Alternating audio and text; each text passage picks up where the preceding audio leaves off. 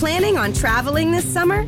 Make saving at the pump part of your plans with two times the fuel points from Harris Teeter. It's easy. Download your eVIC coupon, and for every dollar you spend with your VIC card, you'll get two fuel points. That's up to $1 per gallon on quality fuel at participating BP and Harris Teeter fuel centers.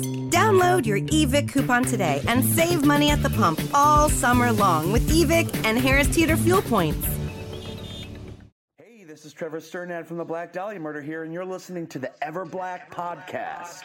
Hey, human skull, this is Oderus from GWAR. Going to the Fear Factory. This is George Corsh Hunter Fisher. This is Gas from Devil This is Wade from Our Last Enemy. Mike Nick from Suicidal Tendencies. Hey, this is Wednesday 13. This is Bruce Evans. This Rex from Kill Devil Hill. This Hill. is Garrett Lee from Sepultura. You're listening to Ever Black Podcast. Before we go into this episode of the Ever Black podcast, we just need to give a shout out to our show supporters, the occult clothing brand Electric Witch, who have amazing apparel from shirts to hoodies to hats to beanies, dresses, and more. Check out their full range at electricwitch.com.au and put in the code EverBlack for 20% off your order. Also, don't forget to subscribe, rate, and review the Ever Black podcast on Spotify and iTunes podcast streams and see all our video interviews on the Ever Black YouTube channel. You can also read all our articles and reviews at everblack.com.au. All right, on with the show. Of course, Steven Wilson, thank you for joining us on the show, mate.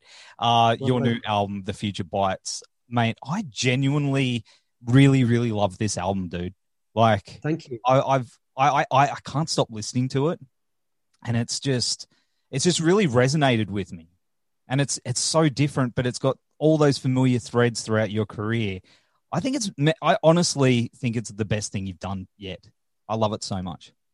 I'm very happy to hear you say that. I kind of feel that too, but then I always feel that with every record I make. but there's some, I, but I agree. I think there's something special about this record, Yes. I- and I, th- I, I, I try to rationalize what it is for me. It's obviously the fact that it is superficially it is a really quite a significant reinvention in sound, Yes. but at the same time, at the same time as you kind of hinted, it also sounds completely like me.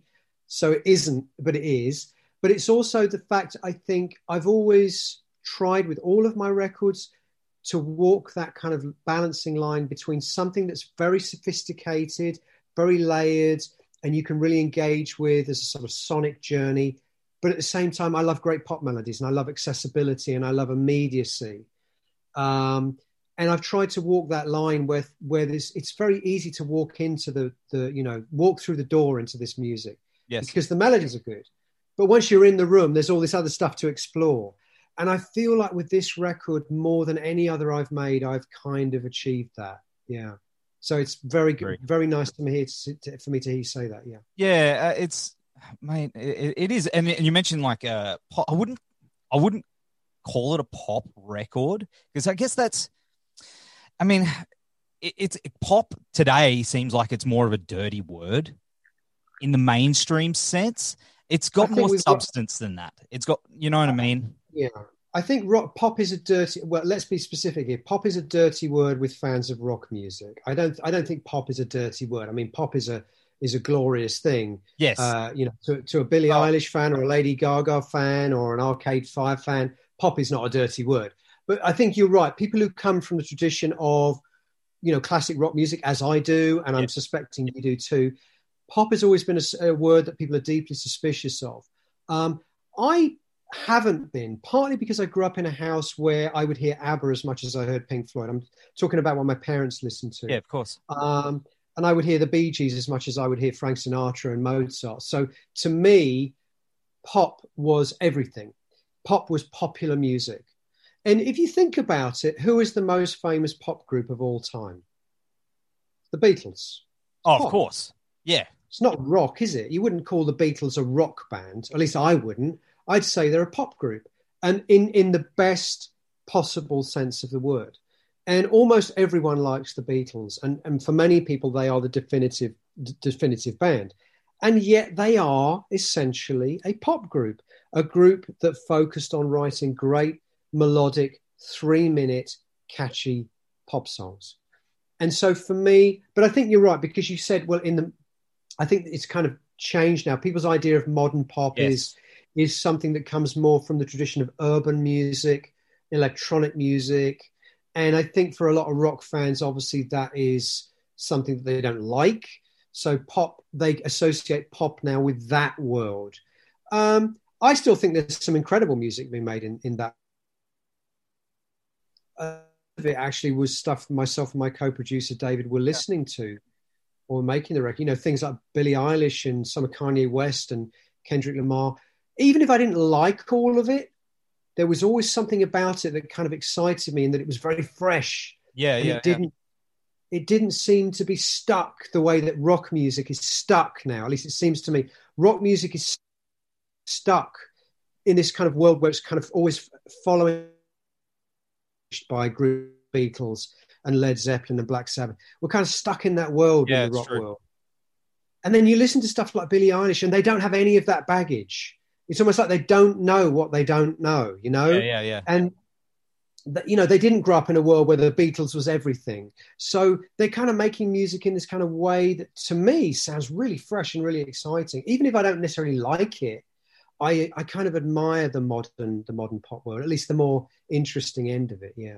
And plus, I mean, you're a dad. You've got you've got two two girls, so you'd be Mm. surrounded with a lot of that stuff. Like my daughter, my youngest daughter, like Mm. she, I, I'll hear sounds coming from her her room that she's playing, and I'm like, uh, it's some of it's not too bad, man. Like I, I she's not listening. I guess she's not listening to all the auto tuny sort of stuff, but Mm. There's Right. some really like stuff that I've even gone, oh, that's not too bad. Hey, I don't, you know, there's some incredible stuff. There's some incredible stuff. I mean, I could I could name you four or five songs that probably classic rock fans w- would wouldn't think that I would love. That I think are are amongst the best pieces of pop music I've ever heard. Uh, Billie Eilish, "Bury a Friend," yes, uh, Azealia, uh, Azealia Banks, "Two One Two," Kanye West, "On Sight," "Black Skinhead." Uh, I mean, these you know, Daft Punk's "Get Lucky." I think these songs are so good and they are all songs that have come along in the 21st century and let's be honest there hasn't been anything from the rock tradition the world of rock music in the 21st century really Mm. that has competed with those in terms of being great pieces of three minute pop or three minute rock yeah, um, and so that that you know that idea that rock music has failed to reinvent itself it doesn't surprise you then that it's kind of disappearing at least it is in europe i don't know about in australia but rock music has really disappeared from from mainstream pop culture. It has. and i think yeah it's the same yeah. And i think it only has itself to blame. It hasn't reinvented itself in the way that urban music is kind of you know and that's why kids are, and also you know we have to acknowledge that the kids today are growing up in a world where the sound that they're constantly hearing in their everyday lives is electronic. From their laptops from their Mm. ipads from their phones even the doorbell ringer you know. It's all it's all electronic sound. Their their musical vocabulary is one of electronic sound. The guitar the guitar and the drums and the bass are things that don't belong to their their audio world and their audio experience.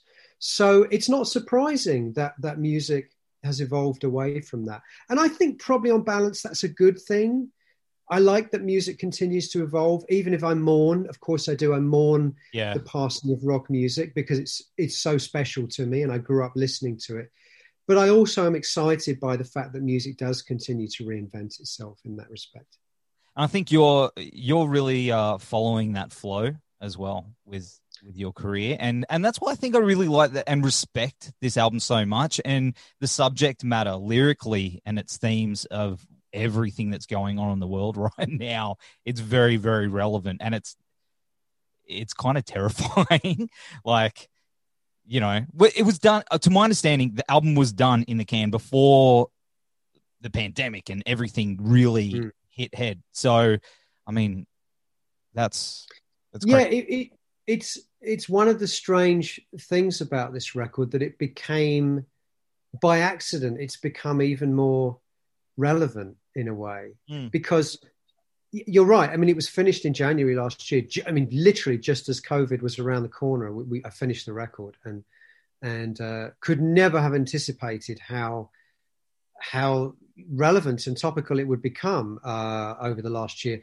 But at the same time, it was written at a time when um, we in the UK were going through the whole Brexit Yeah. bullshit, which was incredibly depressing um, and brought out some of the worst aspects of of the human race. You know, some of the worst kind of you know nationalism and all that shit that Brexit. You know, we don't want foreigners in our country, so we're going to vote to go out of Europe. I mean, that was so depressing Yeah. to, to be experiencing that. And also, we were in the middle of the Trump administration, which actually, similarly, I think he brought out the very worst aspects of the people that followed him. Yes. Those those kind of prejudices that had obviously always been there, and he gave them license to express them again, and that was deeply depressing. So uh, when I was writing the record, I was aware of that and how social media had facilitated a lot of what I call the politics of hate,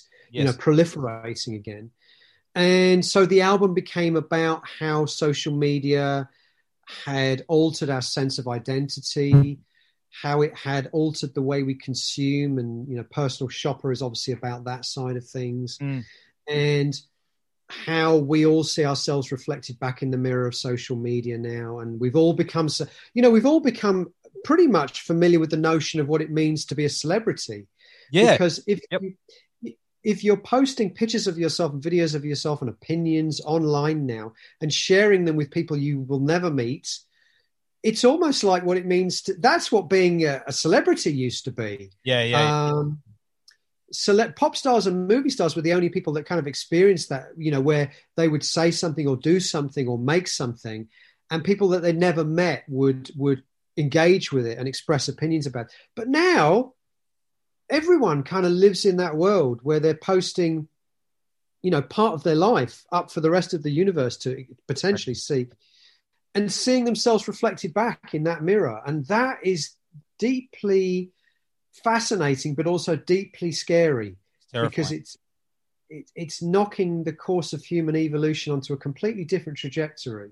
and not a particularly good one uh, as far as i'm concerned I agree there. And the whole thing with um like your latest vi- video for self, man, that that actually scared me a lot. it's No, it's no. pretty cool though isn't it yeah it's awesome, but Yeah. to think that there's that technology that can actually yeah oh yeah do that, that yeah you know, that in the wrong hands, I think about that a lot. Yeah. You know, And the and the really scary thing about that is it's just the beginning. yes, It's just the beginning. We're in the very infancy of that kind of technology. There will come a time when you cannot believe anything you see online. I mean, we're almost at that point now, you know, but it's only going to get worse. And can you believe anything you see? And of course, the whole pro- pros- the whole the whole idea of the self video is, you know, making that that kind of process very transparent by using very famous people yes, but yeah, they yeah. they they needn't have been famous people. They could have just been people that I decided that I would rather look a bit more like him or her or you know whatever. Or I'd rather present myself to the world as if I'm a young black female, um, you know, uh, you know, whatever it is I want to present myself as to the world. I can potentially do that now. And that's that's really re- for people like you and me that've been around since the beginning of the dawn of, of social media and the internet it's true, yeah. to see, to see the technology going that way. Some might say inevitably, Mm. inevitably, because I tell you what, there are a lot of science fiction writers writing in the mid 20th century that predicted this. They predicted this. That Arthur C. Clarke, Philip K. Dick, they predicted that human beings would invent technology that would one day enslave them. Well, hey, the only thing they got wrong was that they imagined it would be robots walking around. Yeah. Well, it isn't robots walking around, but everything else they got right. We are we are essentially slaves now to, to the technology we've created, which is fascinating and terrifying in equal measure. It is, you know, but we we get stuck into it. Hey, like we like our little uh, our little phones and our little escapes. We gotta. I- I've found the one thing about this whole pandemic and everything going on. I found myself sort of really reflecting on a lot of those things. Like I'm trying to make a conscious effort now to, you know, throw the phone down and not get too Yeah, yeah. you know it's yeah. too easy to it's so easy to And I guess that's what the album really covers in a lot of ways. Hey, it's like that slavery to to pleasure. Slave, slave, slave, slaves to the technology that we've created. Yes, slavery to our devices. Yeah, our Mhm. personal devices. I mean, completely. You know that whole thing about how you know when you receive a like or a text message or an email, it it, it you know it it's the dopamine in your bloodstream that creates a little buzz. It's almost like taking a drug or something, and so it kind of um, it plays into some of the worst aspects of of human nature particularly social media and that whole thing about needing likes, needing views, needing comments, needing that kind of self validation that people talking about you or commenting on what you've posted or liking what you've posted. But there's also the flip side of that the trolling and the people disliking it and making negative comments. And um, that is also, you know, particularly to young kids, that's also a horrible trend Yes. and no no surprise to you know no surprise to see the correlation between that and an increase in teenage suicides and things like that so it's a it's an ugly it's a very ugly thing as well as a as a beautiful thing and as always it's it's not down to the technology it's about it's about the way the human beings engage with it that's the problem that's always been the problem Yes. No, absolutely. And I mean, uh, there's the uh, website as well, the Future Bites website, and you've got all Yeah. the different products on there. Like, was the canned air an actual thing? Okay, no, it wasn't. No, I, I, I thought about maybe stringing you along there and saying, "Oh, well, that's for you to, to figure out." Um, No, I mean, it. There was some things on the on the website that were real, uh, but it was like it was kind of like hiding the hiding the uh, hiding the fakes within the real things to, to you know, which again comes back to exactly what we were just talking about, doesn't it? Can you believe what you see? Yes. No, I mean that that whole concept about almost parodying the world of modern consumerism, and particularly the world of of um, high concept, high designer consumer items, things that we really don't need, but that actually we love to buy, and and you know that a lot of that's done with incredible affection, you know, because that list of things that Elton reads in the middle of Personal Shopper, a lot of those things are a big part of my world, you know the box sets, the 180 gram vinyl, all that stuff. You know, I love that shit, you know. So it's done with affection. But again, it's that looking at that world where we've got to the point now where if some if a 50 cent t-shirt has the right logo imprinted on it, it suddenly becomes a $500 t-shirt. Yeah, yeah, yeah. Um, and how people actually buy into that and they love that. You know, they know they're buying something that's only worth 50 cents, but hey, it's got the Supreme logo on it or, or Virgil Abloh designed it. Yeah, So it's worth, yeah. And, and that's, that's fascinating to me too. I, again, part of me thinks that's actually a lot of fun, but there's also something a bit worrying about that too, isn't there? So the whole visual aesthetic was kind of riffing, riffing on that, that whole world of high concept almost like the way Apple would promote a product, you know? You mentioned who who who reads that list out? You said Elton. That's not. Elton John reads that list out. Are you serious? Why I did not know that. Oh, really? Okay. You must be the only person on the planet that's listened to the record and doesn't realize that's Oh Elton man, John. I don't know. Because I, I, guess I was so engrossed. Like I, I just wanted to No, experience. I love that. I love that that you didn't know that. But I- usually that's first thing people ask me is how do you get Elton? How did you get Elton John on your record? Yeah, it's Elton John uh, in the middle of Personal Shopper that's that's reading that list of, of consumer items. Yeah. Was he in the studio with you? He wasn't. Um, he was on the other end of the phone, uh, but he because he was in. I think he was in LA or south of France or something when he did it. But you know what? He was so lovely and he was so easy to work with, and he was so engaged with that, and he just loved the whole concept. And he's so perfect for it because he's the most famous Yeah. consumer. He's the most famous shopper on earth, isn't he? So he, he he totally got it, and he loved the fact that he was almost sending himself up. Um, but obviously, that was such a thrill thrill for me to get him on the on the track. Yeah, Uh, yeah, I was so engrossed with the whole album that I, I, I didn't really read the notes or anything with the credits. right. That's great. I love that. I love that. that you Enjoy it. did. Yeah, yeah, Yeah, I just want to enjoy it, and I'm actually really blown away. I'm gonna have all these people like going, "You idiot!" But hey, man, I just I just do what I do. But um, there was also the um that limited edition box set you did for charity. There was like the one Yeah. off mate, that's a, such an incredible thing. And was that fun putting together for that? You must have been, you know. Yeah, I mean, it was an extension. Uh, you know, the, that that thing we were just talking about, the high concept, the, the world of high concept, high designer products, and I I loved the idea of, you know, one of the things that was fascinating fascinating me about the world of of say art, you know, painting and sculpture, is that that whole world is is based on the idea that there's one piece. A painter or sculptor creates a single unique piece and that single unique piece will sell at a premium price to a, to a collector. And that collector then has the choice of whether they want to display it in a, in a in a gallery or they just want to put it over their you know over their fireplace in their front room and not share it with anyone else. And that's fascinating me that because i was kind of curious about what would what would the equivalent be in Yeah. the world of music? You know what would it be like to create a single unique piece that would sell to a collector for a ridiculous amount of money. You know at least it was to me. It's- so we saw what would be the most ridiculous amount of money to charge for that? 10 grand let's charge 10,000 pounds. No one's going to buy that are they? But it doesn't matter because it's a concept. And of course it sold out in a minute and there was about 10 people bidding against each other which is very flattering but also it's amazing because the money went to a very very good cause. Absolutely. um, the Music- venue trust. So i was really chuffed about that. But that was really the, the, the starting point to create the you know we talk we talked about this high high designer high concept thing and the kind of elitism and snobbery that goes along with that. You know i own a pair of these trainers and it's almost like it's not about whether they're good trainers or not. It's about the fact they've got the right logo on them. And so i like that idea of what would be the ultimate elitist music product.